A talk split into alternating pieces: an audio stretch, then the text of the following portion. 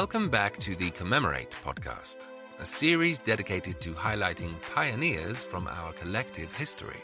Some you may know, some you may not. What's important is keeping their memories alive. So, spread their stories, their achievements, and share this knowledge with your friends. In this episode, we shine a light on Annie Minerva Turnbo. Turnbo, often referred to as Turnbo Malone or even just Malone despite being divorced, was the first self made African American millionaire and the first self made female millionaire in American history. Her fortune was made from innovations in the cosmetic industry, although she's also well regarded for her inventions and philanthropy. Her parents, Robert and Isabella, were former slaves who had escaped Kentucky using the Ohio River.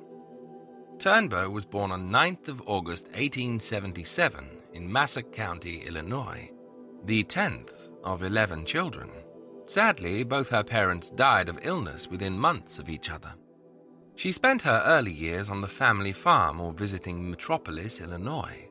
When visiting the city, she accompanied her herb doctor aunt, who created medicines derived from natural sources. She credited her aunt with giving her the knowledge to develop hair growth compounds. Orphaned at a young age, Turnbo lived with her older sister, Ada Moody. There, Turnbo attended high school, taking a particular interest in chemistry. Sadly, due to frequent illness, she had to leave.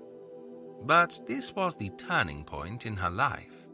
She became fascinated with hairdressing, often practicing on her older sister.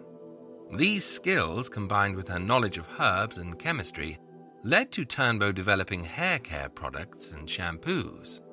For context, at the time, products such as goose fat, bacon grease, and even lye were being used, which unsurprisingly damaged the hair. By the beginning of the 1900s, Turnbo was also developing and manufacturing her own line of non damaging hair straighteners, special oils, and hair stimulant products for African American women. Her main product was named Wonderful Hair Grower. Sadly, due to systemic racism and sexism, Turnbo was denied access to the distribution systems of the time. Undeterred, she went her own way to promote it. Turnbo sold bottles door to door, often giving away free treatments to attract more customers. It was not long before her innovations revolutionized hair care for all African Americans. With her products in high demand, Turnbo moved to St. Louis, Missouri in 1902 to open a shop. She also advertised widely in the black press, toured, and held news conferences. There, she started to recruit women and train them as sales staff. In 1903, she married Nelson Pope, with the couple divorcing in 1907 due to his constant interference in her business. During this marriage, one of her early employees was Sarah Breedlove, Breedlove is often incorrectly credited as the first black female millionaire known after marriage as C.J. Walker. In fact, Walker had simply taken Turnbo's formula and successfully marketed it under a new name.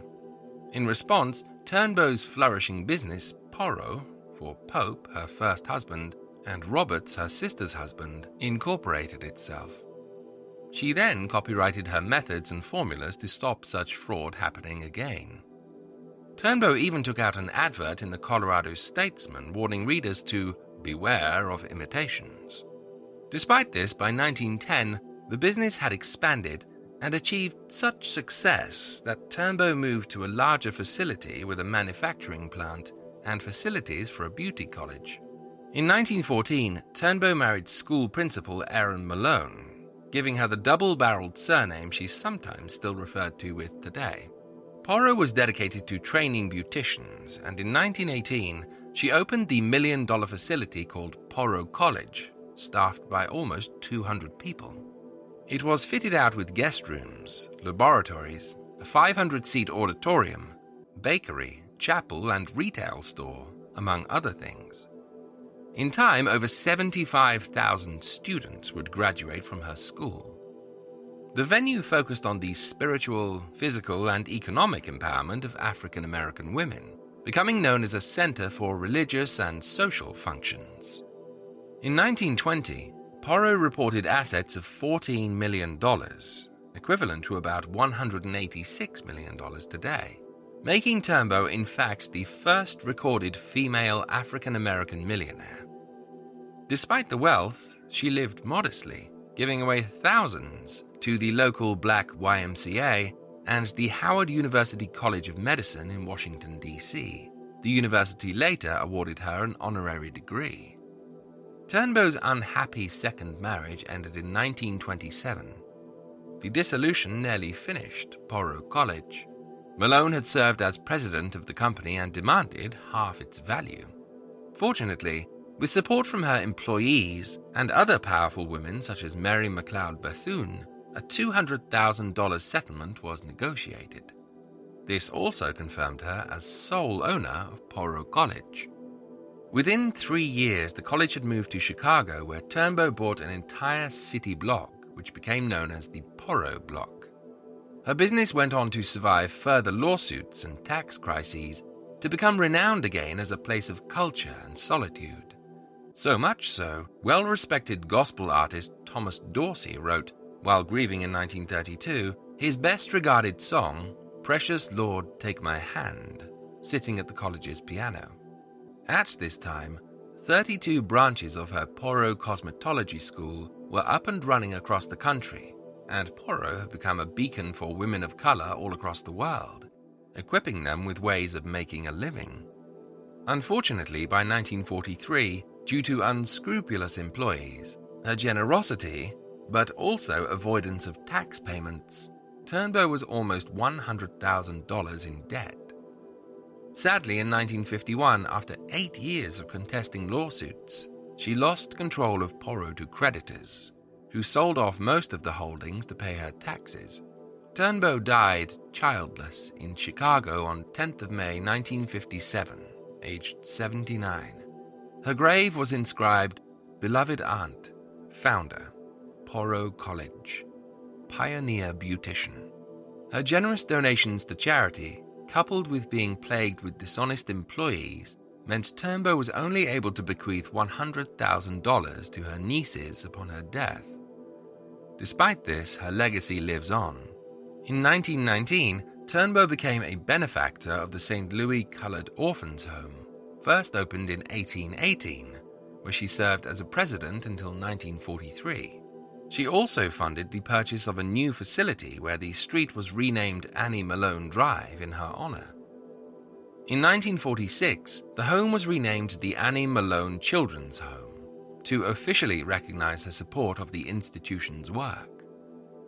The annual Annie Malone Parade has been held in St. Louis on May Day to support the work of the children's home and to honor her memory, if not her real name.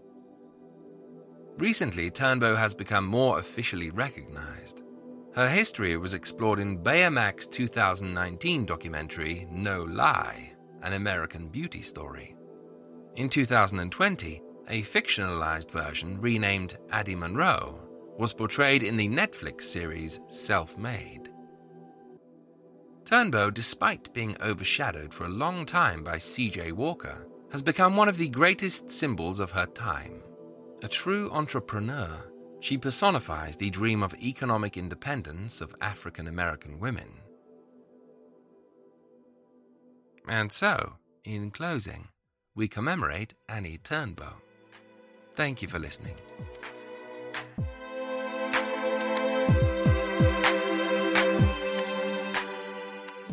The Commemorate podcast, read by Adam Roach, written by Andy Case Edited by Tom Austin Morgan. Follow us on Twitter at CommemoratePod1. And don't forget, five star reviews will help keep these histories alive. Thank you.